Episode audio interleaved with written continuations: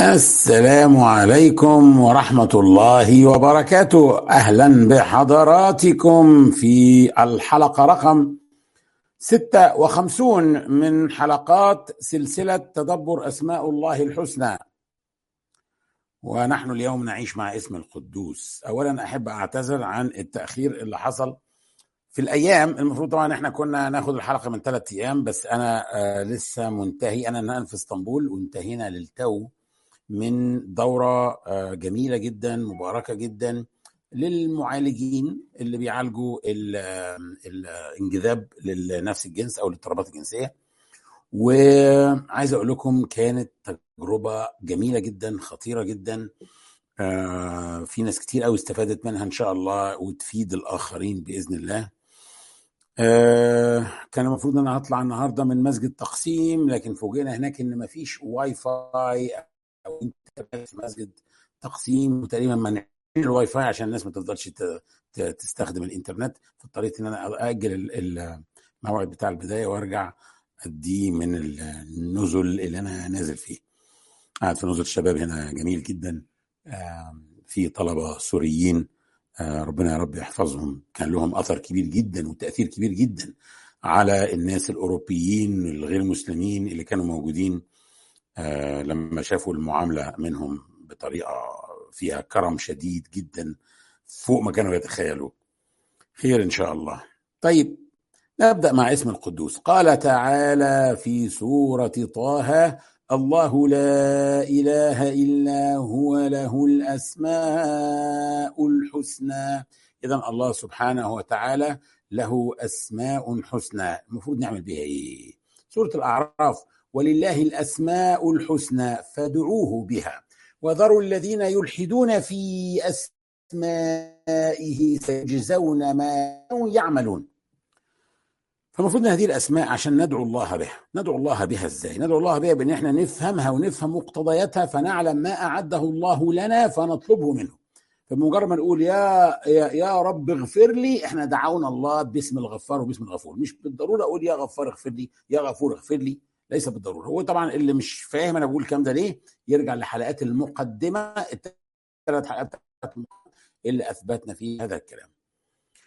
أيضا النبي صلى الله عليه وسلم قال إن لله تسعة وتسعين اسما مئة إلا واحدة. من أحصاها دخل الجنة. يعني إيه من أحصاها دخل الجنة؟ أكيد مش اللي يعدها وأكيد مش اللي يحفظ أغنية هشام عباس. لا. من أحصاها يعني اللي يفهم معانيها ويعيش بمعانيها ويترك يترك هذه الأسماء تغير فيه وتغير في شخصيته وتغير في أخلاقه وتغير في طباعه حتى يصل إلى الجنة.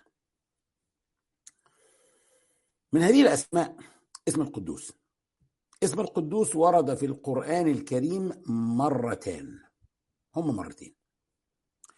في آخر سورة الحشر وفي أول سورة الجمعة. في آخر سورة الحشر قال تعالى هو الله الذي لا إله إلا هو الملك القدوس السلام المؤمن المهيمن العزيز الجبار المتكبر. سبحان الله عما يشركون. وفي أول آية في سورة الجمعة قال تعالى يسبح لله ما في السماوات وما في الأرض الملك القدوس العزيز الحكيم. هم دول المرتين اللي ورد فيهم اسم القدوس في القرآن الكريم وورد في السنة الصحيحة. عن عائشة رضي الله عنها أن النبي صلى الله عليه وسلم كان يقول في ركوعه وسجوده سبوح قدوس رب الملائكة والروح. احفظوها دي عشان تقولوها في الركوع وفي السجود. خاصة في الركوع إن هناك حديث آخر يذكر الركوع فقط. سبوح قدوس رب الملائكة والروح. وورد أيضا أنه كان إذا سلم من صلاة من صلاة الوتر قال سبحان الملك القدوس. كان إذا سلم من صلاة الوتر قال سبحان الملك القدوس. قالها ثلاثا ورفع صوته في الثالث يعني كده؟ سبحان الملك القدوس سبحان الملك القدوس سبحان الملك القدوس. كان يقولها كده. طيب.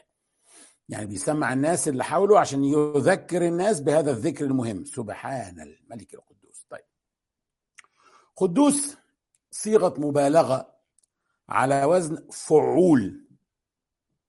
قدس يقدس تقديسا. التقديس هو التطهير.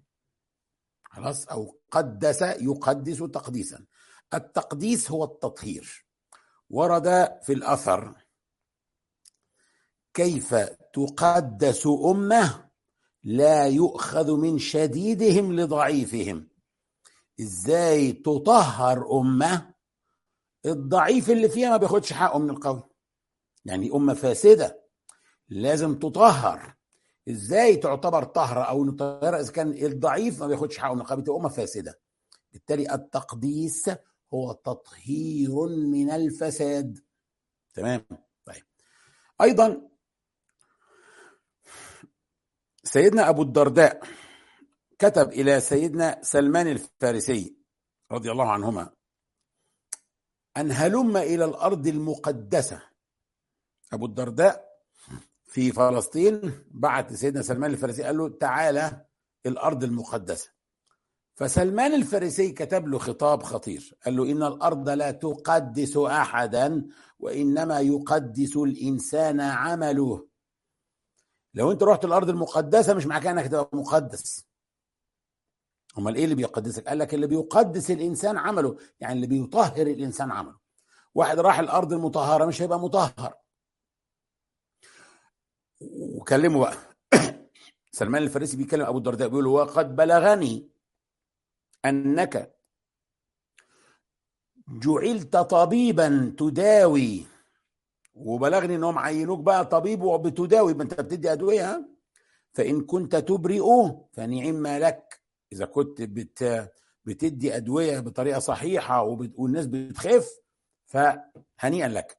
وإن كنت متطببا يعني إذا كنت بتدعي أنك طبيب فاحذر أن تقتل انسانا فتدخل النار. أنا كل ده أنا جايبه عشان إيه؟ إن الأرض لا تقدس احدا وإنما يقدس الإنسان عمله. خلاص؟ يعني ادعاء الطب ده فساد. يؤدي إلى فساد الناس فساد الأرواح موت الناس. تروح تع... الناس تتعالج عندك فتموت لأن أنت بتدعي الطب. فلما حذروا من إنه يقع في هذا الوضع الفاسد استخدم كلمة التقديس. إن الأرض لا تقدس احدا إنما يقدس الإنسان. أنا كل ده بس بحاول أوصل ليه معنى القداسة إيه؟ كون الله سبحانه وتعالى قدوس إذا دي صفة ذاتية في الله سبحانه وتعالى. يعني إيه صفة ذاتية؟ صفة ذاتية يعني لا يكون الله إلا كده. لا يكون الله إلا قدوسا يعني مطهر من كل فساد. لذلك الفرق بين السبوح والقدوس فرق خفيف جدا شعر بينهم. السبوح هو المنزه عن النقص وخاصة في سياق التوحيد. الله سبوح يعني ليس له صاحبة ولا ولد. زي ما قلنا في حلقة اسم الله السبوح إن اسم السبوح كان جاي في في التنزيه في عن عن عن أن يكون له شريك وعن أن يكون له ولد. كان جاي في هذا السياق في الحلقة الماضية. السبوح قلنا عزيز حكيم لا يعبث لم يخلق عبثا. يعني إليه يرجع الناس ليحاسبهم عند البعث. ده معنى السبوح. طيب. القدوس. مم. قلنا السبوح منزه عن النقص.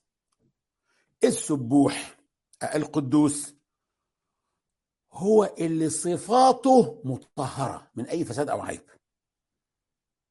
يعني العلماء قالوا السبوح بيتكلم عن الذات الإلهية عن ذات الله. القدوس يتكلم عن الصفات الإلهية. فالسبوح سبحان الله يعني الذات الإلهية منزهة عن أي نقص. القدوس هو كمال الصفات والأسماء. عشان كده في حديث ضعيف ورد فيه تقدس اسمك أو تقدست أسماؤك فالتقديس بيبقى لأسماء الله وصفاته. الله سبحانه وتعالى قدوس يعني تقدس عن أن تدركه الأبصار تقدس عن أن تدركه الأسماع. هو أقدس من إنه يتشاف هو أقدس من إنه يتسمع. تقدس عن أن يتصوره أو يتخيله أحد. تعالوا بقى نشوف بقى.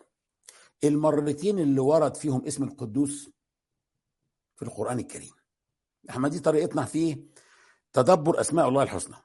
بنشوف السياقات اللي ورد فيها ونشوف الاسم ده هيغير فيا إيه؟ أو السياق بيدلني على إيه؟ تعالوا نشوف. أنا الحقيقة ما بصيت في سورة الحشر وسورة الجمعة وجدت حاجة غريبة قوي المرتين وردوا في القرآن الكريم في سياق الكلام عن اليهود. المرتين. اقرأ كده السياق اللي ورد فيه اسم القدوس في سورة الحشر الأول. خلاص؟ هو ورد في سورة الحشر فين؟ في أقول لك هنا ورد في سورة في الآية 23 في سورة الحشر. هنقرأ من الآية 13 هنقرأ 10 آيات سورة الحشر عشان نشوف السياق. هتلاقوا جاي سياق اليهود. اقرأ معايا. أعوذ بالله السميع العليم من الشيطان الرجيم. لأنتم أشد رهبة في صدورهم من الله. ذلك بأنهم قوم لا يفقهون. لا يقاتلونكم جميعا إلا في قرى محصنة أو من وراء جدر. بأسهم بينهم شديد. تحسبهم جميعا وقلوبهم شتى. ذلك بأنهم قوم لا يعقلون. كمثل الذين من قبلهم قريبا ذاقوا وبال أمرهم ولهم عذاب أليم. كمثل الشيطان إذ قال للإنسان اكفر فلما كفر قال إني بريء منك إني أخاف الله رب العالمين. فكان عاقبتهما أنهما في النار خالدين فيها. وذلك جزاء الظالمين. يا أيها الذين آمنوا اتقوا الله ولتنظر نفس ما قدمت لغد واتقوا الله إن الله خبير بما تعملون. ولا تكونوا كالذين نسوا الله فأنساهم أنفسهم أولئك هم الفاسقون. لا يستوي أصحاب النار وأصحاب الجنة. أصحاب الجنة هم الفائزون. لو أنزلنا هذا القرآن على جبل لرأيته خاشعا متصدعا من خشية الله وتلك الأمثال نضربها للناس لعلهم يتفكرون. هو الله الذي لا إله إلا هو عالم الغيب والشهادة. هو الرحمن الرحيم. هو الله الذي لا إله إلا هو الملك القدوس السلام المؤمن المهيمن العزيز الجبار المتكبر. سبحان الله عما يشركون. والله أعلم. لكن لأن اليهود ينسبون إلى الله النقص. بينسبوا النقص يعني يقولوا إن ربنا مش كامل. وينسبوا فساد في صفات معينة من صفات الله. ركزوا يا جماعة معايا. القرآن نزل ليصحح العقيدة عند أهل الكتاب. مش عشان يعلم العقيدة لمن لا يعرفون الله بس لا. اللي ما يعرفش ربنا يعلمه. واللي عارف يصحح له عقيدته اللي فيها فساد. معظم الناس كانت تعبد الله عشان تبقوا عارفين. لكن إما إنهم مشركون يعبدون الله ويعبدون معه أصنام يعبدون معه ملائكة لكن عندهم بقايا من ملة إبراهيم وإسماعيل. في بقايا موجودة. كذلك بنو إسرائيل. بني إسرائيل كانوا يعرفون الله ويعبدونه لكنهم حرفوا أسماء الله. اسمع كده الآية دي. قل ادعوا الله أو ادعوا الرحمن. ايما تدعوا فله الأسماء الحسنى. ولا تجهر بصلاتك ولا تخافت بها وابتغ بين ذلك سبيلا. عارفين دي الآية الأخيرة الآية قبل الأخيرة في أي سورة؟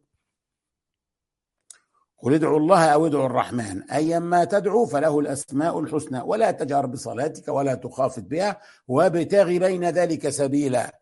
دي الآية قبل الأخيرة في سورة بني إسرائيل. بني إسرائيل. بتتكلم عن الأسماء الحسنى ليه؟ لأن بني إسرائيل حرفوا أسماء الله. وصفات الله.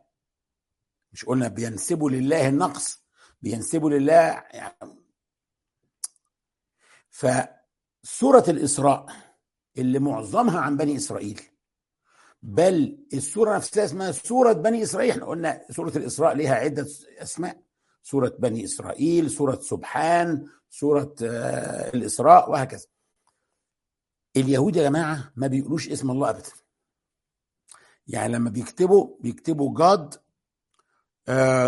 جي شرطة دي خلينا نعملها لكم على الشاشة كده عشان تشوفوها. جاد بيكتبوها كده.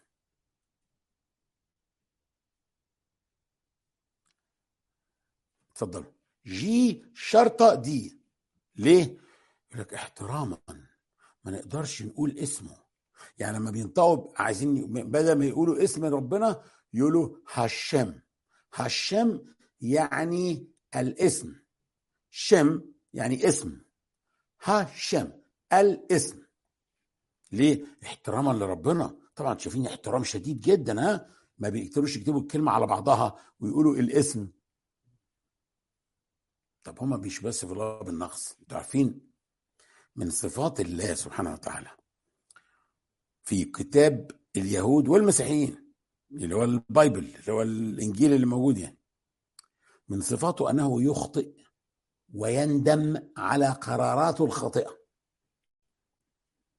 يعني في سفر الخروج ورد.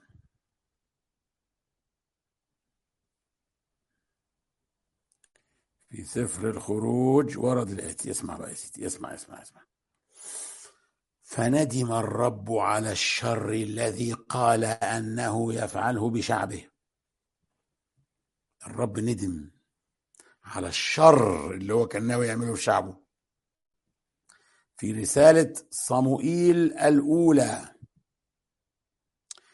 هو الرب بيقول ندمت على أني قد جعلت شاؤول ملكا لأنه رجع من ورائي ولم يقم كلامي. مين شاؤول ده؟ شاؤول ده اللي هو طالوت. هم نصحوا ربنا اليهود بلاش شاؤول. بلاش طالوت اعترضوا على إن طالوت ما ينفعش يبقى ملك. إحنا عندنا في سورة ال ال في سورة البقرة قالوا أن يكون له الملك علينا ونحن أحق بالملك منه ولم يؤت سعة من المال. ماشي يعني مش الدنيا مش ماشية معاه. مزنوق على طول كده وبتاع. إزاي ده يبقى ملك يعني؟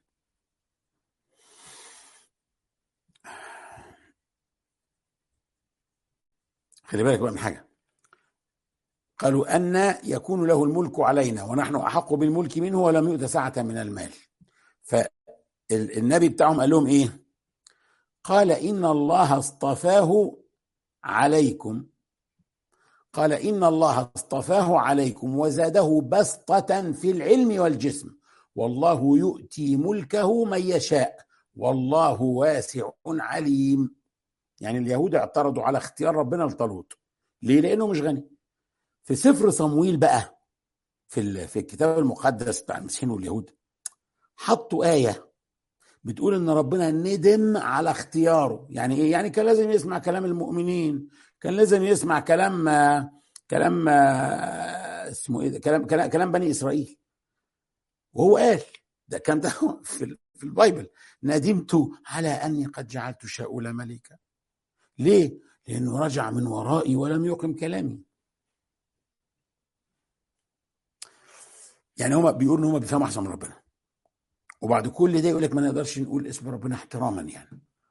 هو أنتوا تركتوا أي احترام لله بعد كده؟ يقول الله عنهم في سورة الأنعام بعد ما ذكر انبيائهم بالاسم. واحد واحد. قال إيه؟ ما قدر الله حق قدره. ده مش قدر ربنا. اللي هما بيدور ربنا اذا اليهود ينسبون إلى الله. خلي بالك بقى فساد الرأي يقدحون في حكمة الله. لذلك ذكر اسم القدوس في سياق الحديث عن بني إسرائيل زي ما شفنا في سورة الحشر. طب تعالوا نشوف بقى الموضع الثاني اللي ذكر فيه اسم القدوس اللي هو في سورة الجمعة. تعالوا نشوف سورة الجمعة. أول آية في سورة الجمعة.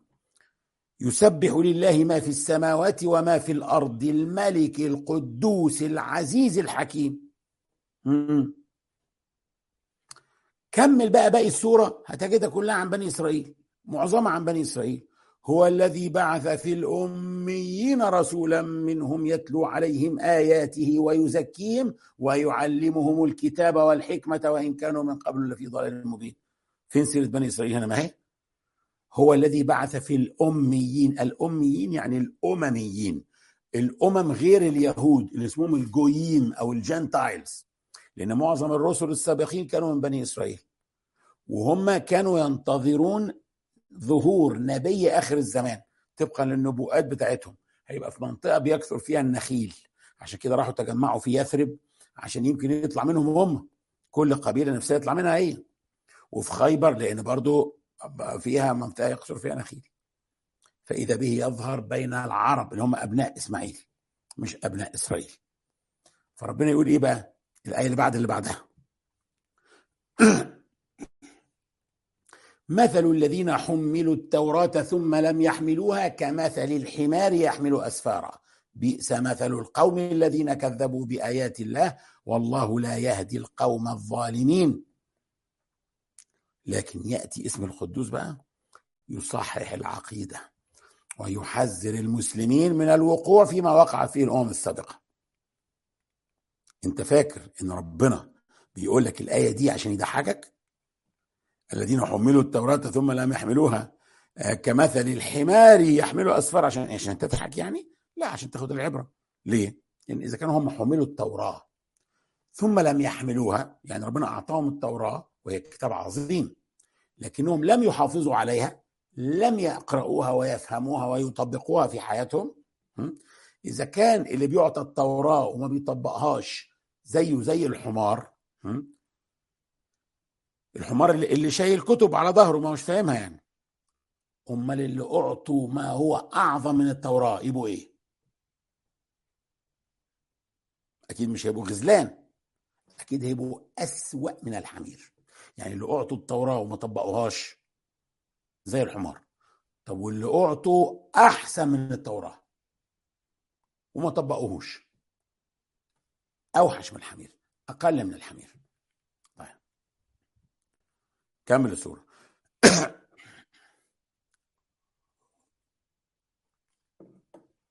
قل يا أيها الذين هادوا إن زعمتم أنكم أولياء لله من دون الناس فتمنوا الموت إن كنتم صادقين ولا يتمنونه أبدا بما قدمت أيديهم والله عليم بالظالمين. بمنتهى الوضوح الكلام عن بني إسرائيل يحذرنا القرآن من الوقوع فيما وقعوا فيه. الملحدين بقى بيرموا أسئلة أحيانا هدفها إحراج المؤمنين. فيقول لهم إيه؟ هل ربكم يستطيع أن يكذب؟ جاوب كده. هل ربكم يستطيع أن يكذب؟ لو قلت لا يبقى ربنا لا يستطيع. يبقى هو مش قادر على كل شيء. لو قلت نعم يعني يعني أنت كده بتنسب إلى الله إلى الله إنه من الوارد إنه يكذب. طب الإجابة الصح إيه؟ لما حد يقول لك هل الله يستطيع أن يكذب؟ تقول الله قدوس. يعني إيه؟ يعني القدوس هو المطهر من العيوب والنقائص. يستطيع أن يفعل كل شيء لكنه لا يفعل إلا ما يليق به. لا يليق به أن يكذب لا يكذب. لا يليق به أن ينام لا ينام. يستطيع ينام يستطيع كل شيء لكنه لا يليق به الله قدوس. ومن أصدق من الله حديثا لا يليق به أن يكذب. آه وعد الله الذي آه وعد آه وعد الله حقا ومن أصدق من الله قيلا. مفيش قول أصدق من قول الله. طب هل يستطيع أن يظلم؟ الإجابة إيه؟ هو قدوس يعني منزه عن الظلم مطهر من الظلم لا يليق به أن يظلم. فربنا بيقول ولا يظلم ربك أحدا. وبيقول في سورة النساء إن الله لا يظلم مثقال ذرة. يعني هناك من لا يظلم لأنه عاجز عن الظلم. وهناك من يستطيع أن يظلم لكنه لا يظلم لأنه عادل. ففي فرق. الاثنين مش بيظلموا. بس واحد مش بيظلم لأنه مش قادر يظلم. واحد تاني مش بيظلم لأنه عادل وما يظلمش ابدا. الله سبحانه وتعالى سبوح قدوس منزه عن الظلم مع العظمة والقوة. بالتالي التقديس هو الإيمان بالطهارة مع العظمة. التقديس هو الإيمان بالطهارة مع العظمة. كده القدس هو هو الإناء اللي بيتحط فيه المية اللي بيتم التطهير بيها. مقدس يعني مطهر. ممكن إنسان يبقى ضعيف وطاهر. لا يخون لا يظلم لا يكذب لكنه ضعيف. التقديس إيمان بالطهر مع التعظيم. نؤمن أن الله مطهر من كل عيب مع تعظيمه. مش طاهر لأنه ضعيف مش طاهر لأنه لا يستطيع لا. نحن على فكرة نحن نقدس النبي صلى الله عليه وسلم. نقدس السيد المسيح عيسى ابن مريم. نقدس السيدة العذراء مريم. يعني نؤمن بطهارتهم ونعظمهم. التقديس ممكن يكون لله ولغير الله لكن التسبيح لا يكون إلا لله. السبوح هو الله. لا نسبح إلا الله. القدوس هو الله. أما الإنسان فهو قديس. قديسة. ده ممكن. عكسها هرطيق هرطيقة اللي هم المهرطق اللي هو المبتدع. فالقديس والقديسة دول إحنا بنسميهم أولياء الله الصالحين. طيب سؤال بقى. كيف يؤثر فينا اسم القدوس عشان ندخل به الجنة؟ مش النبي عليه الصلاة والسلام قال. آه إن لله تسعة وتسعين اسما مئة إلا واحدة. إلا واحدا. من أحصاها دخل الجنة؟ حلو يبقى لازم يكون في انفعال معين مع هذا الاسم بحيث يغير في شخصيتك. أمال هتدخل الجنة إزاي؟ يعني مجرد هتقول الاسم بلسانك تدخل الجنة؟ مش يعني هي الجنه مش رخيصة كده. دخول الجنة مش بالسهولة دي كده. لا والله. قال رسول الله صلى الله عليه وسلم من خاف أدلج ومن أدلج بلغ المنزل ألا إن سلعة الله غالية ألا إن سلعة الله الجنة. أدلج يعني مشي بالليل اللي يخاف يمشي بالليل يعني خايف بقى من قطاع الطرق غيره هو مسافر هيمشي بالليل وبالنهار مش هينام بالليل. لا عايز يقطع المسافة في أسرع وقت يولع بقى إيه آآ آآ مصابيح ويمشي بالليل. من خاف أدلج يعني مشي بالليل. وفي السفر آآ ومن أدلج بلغ المنزل اللي هيدلج هو اللي هيوصل للمكان اللي عايز ينزل فيه. ألا إن سلعة الله غالية؟ الجنة ليها ثمن يجب يكون في تعب وتضحيات عشان الإنسان ينال الجنة. قلنا في الحلقة الماضية إننا بقى عندما نسبح الله إحنا بننزهه عن كل نقص. فإحنا بنذكر أنفسنا بنقصنا إحنا. لما أقول الله بس هو اللي كامل يبقى أنا بقول لنفسي إيه؟ أنت ما كامل. صح؟ فلما أقول سبحان الله يعني منزه عن كل نقص يعني كل حاجة تانية فيها نقص. فبفكر نفسي بنقصي. كذلك لما نقدس الله يعني نذكره باسمه القدوس فعلينا إن إحنا نتدبر هذا الاسم إنه بيذكرنا بفسادنا فنتطهر. نطهر أجسادنا نطهر أنفسنا نطهر قلوبنا نطهر أعمالنا. ربنا بيقول في سورة البقرة وإذ قال ربك للملائكة إني جاعل في الأرض خليفة. قالوا أتجعل فيها من يفسد فيها ويسفك الدماء؟ ونحن نسبح بحمدك ونقدس لك. قال إني أعلم ما لا تعلمون. يعني إيه بقى؟ قال المفسرون إن معنى نقدس لك يعني نتطهر لك. من معاني نقدس لك؟ بنتطهر ليك يا رب. يبقى انت لازم بقى عشان اسم القدوس يفيدك وتبقى مؤمن موحد باسم القدوس يجب انك تطهر قلبك من امراض القلوب. طيب ارجو ان إحنا نراجع دوره التربية الإيمانية ودوره التربية الروحية بعدها. التربية الروحية بنتعرف فيها على أمراض القلوب وكيفية علاجها. دورة التربية الروحية يا جماعة. هي دورة التزكية مهمة جدا. بتقول لك أمراض القلوب إيه وإزاي تعالجها. تطهر لسانك من آفات اللسان. في إحياء علوم الدين عشرين آفة اسمها آفات اللسان. الكذب والغيبة والنميمة والخوض في الباطل والمدح والمبالغة وال... كل دي آفات اللسان.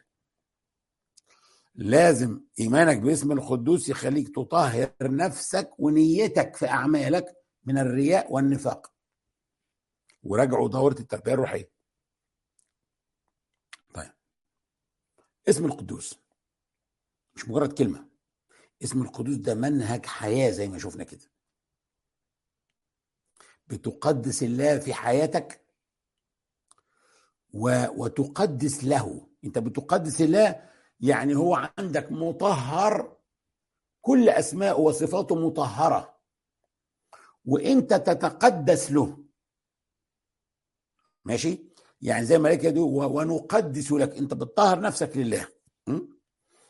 وتقدس لما تقول سبوح قدوس رب الملائكة والروح. أعلى وأطهر المخلوقات هي الملائكة. اللي لا يعصون الله ما أمرهم. والروح اللي هو أعلى أعلى من الملائكة أعلى ملك أو أعلى من الملائكة. وأط... يعني هو هو أعلى الملائكة وأطهر الملائكة. فكل هذه الطهارة اللي في الملائكة هي جزء صغير جدا من طهر الله القدوس. شوفوا ليه؟ سبوح قدوس. بنتكلم تسبيح لله وتقديس لله. رب الملائكة والروح. ثم نذكر المخلوقات المطهرة ها في خلقه اللي هي الملائكة والروح. وما رغم ذلك إن كل هذه الطهارة هي جزء بسيط جدا من قداسة الله رب العالمين. هذا والله أعلى وأعلم. وإن شاء الله يبقى الجمعة القادمة ناخد أظن اسم الله الجميل بإذن الله. اللهم أنت ربنا اللهم أنت ربنا ونحن عبيدك وإماؤك نواصينا بيدك ماض فينا حكمك عدل فينا قضاؤك. اللهم ربنا ورب السماوات ورب الأرض ورب كل شيء ومليكه فالق الحب والنوى منزل التوراة والإنجيل والقرآن العظيم. نعوذ بك من شر كل دابة أنت آخذ بناصيتها. أنت الأول فليس قبلك شيء وأنت الآخر فليس بعدك شيء. وأنت الظاهر فليس فوقك شيء وأنت الباطن فليس دونك شيء. اقض عنا الدين وأغننا من الفقر. اللهم أنت الله لا إله إلا أنت أنت الغني ونحن الفقراء إليك. اللهم أغننا بالافتقار إليك ولا تفكرنا بالاستغناء عنك. نعوذ بك من الفقر إلا إليك. اللهم اكفنا بحلالك عن حرامك وأغننا بفضلك عمن سواك. اللهم ما أمسى بنا من نعمة أو بأحد من خلقك فمنك وحدك لا شريك لك. فلك الحمد ولك الشكر. يا ربنا لك الحمد كما ينبغي لجلال وجهك وعظيم سلطانك. ربنا اغفر لنا ذنوبنا كلها دقها وجلها وأولها وآخرها وعلانيتها وسرها. وما قدمنا منها وما أخرنا وما أسررنا وما أعلنا وما أنت أعلم به منا. وأدخلنا في رحمتك وأنت أرحم الراحمين. ربنا إنا نعوذ بك من همزات الشياطين. ونعوذ بك ربنا ان يحضرون. وتب علينا إنك أنت التواب. أعزنا بطاعتك ولا تذلنا بمعصيتك وحسن أخلاقنا بالصفات الحميدة والأخلاق الكريمة. اللهم إنا نسألك حبك وحب من يحبك وحب كل عمل يقربنا إلى حبك. اللهم ما رزقتنا ما نحب فاجعله قوة لنا فيما تحب. وما زويت عنا مما نحب فاجعله فراغا لنا فيما تحب. اللهم اجعل حبك أحب إلينا من أهلنا وأموالنا ومن الماء البارد على الظمأ. اللهم حببنا إليك وإلى ملائكتك وأنبيائك ورسلك وعبادك الصالحين. واجعلنا ممن يحبك ويحب ملائكتك وأنبياءك ورسلك وعبادك الصالحين. اللهم أحيي قلوبنا بحبك واجعلنا لك كما تحب. اللهم اجعلنا نحبك بكل قلوبنا ونرضيك بكل أجسادنا. اللهم اجعل حبنا كله لك وسعينا كله في مرضاتك. اللهم اجعلنا ممن احصوا أسماءك الحسنى وبلغتهم بها جنتك. اللهم اجعل القرآن الكريم رابع قلوبنا ونور صدورنا وجلاء أحزاننا وذهاب همومنا وغمومنا ومغفرة ذنوبنا. أسأل الله العلي العظيم أن يجعل هذا التدبر في ميزان حسناتي وحسناتكم جميعا. اللهم فاطر السماوات والأرض عالم الغيب والشهادة. أنت تحكم بين عبادك فيما كانوا فيه يختلفون. فبحق كل حرف في كتابك تلوناه أو تدبرناه. اكفنا واهلنا وإخواننا وأخواتنا شر كل من يكيد لنا ولهم. واحفظنا وإياهم من شرورهم. ونجعلك اللهم في نحورهم. فأنت الوكيل ولا حول ولا قوة إلا بك. اللهم بحق كل حرف في كتابك تلوناه أو تدبرناه. أيد بنصرك المرابطين في الأرض المباركة فلسطين. يا حي يا قيوم برحمتك نستغيث. اللهم سدد رميهم وخيب رمي عدوهم. وانصر أولياءك على أعدائك. اللهم إنك إن تنصرهم تنصر أولياءك على أعدائك. وكن مع إخواننا في تركستان الشرقية وفي الشام وفي كشمير وفي الهند. انصر من نصرهم اخذل من خذلهم. وطهر المسجد الأقصى من الدنس فإنهم لا يعجزونك. اللهم إنك تعلم أن هذه القلوب قد اجتمعت على كتابك وعلى محبتك. والتقت يا ربنا على طاعتك وتوحدت على دعوتك وتعاهدت على نصرة شريعتك. فوثق اللهم رابطتها وأدم ودها واهدها سبلها واملأها بنورك الذي لا يخبو واشرح صدورها بفيض الإيمان بك وجميل التوكل عليك. وأحيها يا ربنا بمعرفتك. وامتها يا مولانا على الشهادة في سبيلك؟ إنك نعم المولى ونعم النصير. وصل اللهم وسلم على سيدنا محمد وعلى آله وصحبه ومن تبع هداه. والسلام عليكم ورحمة الله ومراكم غدا بإذن الله في نفس هذا الموعد. إن كنا من أهل الدنيا. لا مش غدا يوم الجمعة إن شاء الله.